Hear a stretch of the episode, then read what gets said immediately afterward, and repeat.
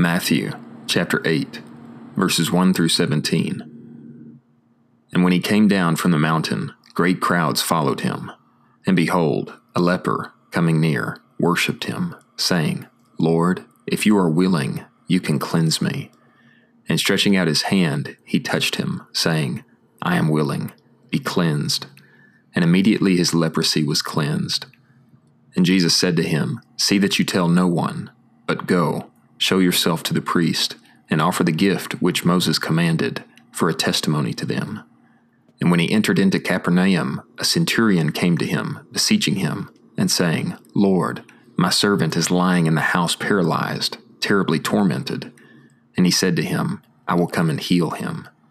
But the centurion answered and said, Lord, I am not fit for you to enter under my roof, but only speak a word, and my servant will be healed.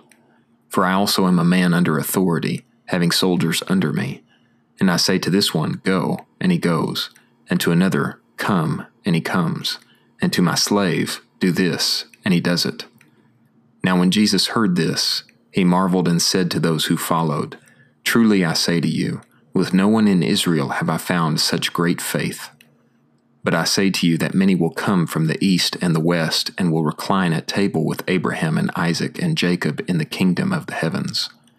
But the sons of the kingdom will be cast out into the outer darkness. In that place there will be the weeping and the gnashing of teeth. And Jesus said to the centurion, Go, as you have believed so be it done to you. And his servant was healed in that hour. And Jesus, coming into Peter's house, saw his mother in law lying down and in a fever.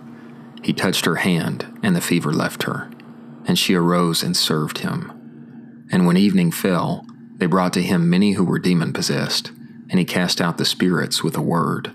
And all those who were ill he healed, so that what was spoken through Isaiah the prophet might be fulfilled, saying, he himself took away our infirmities and bore our diseases.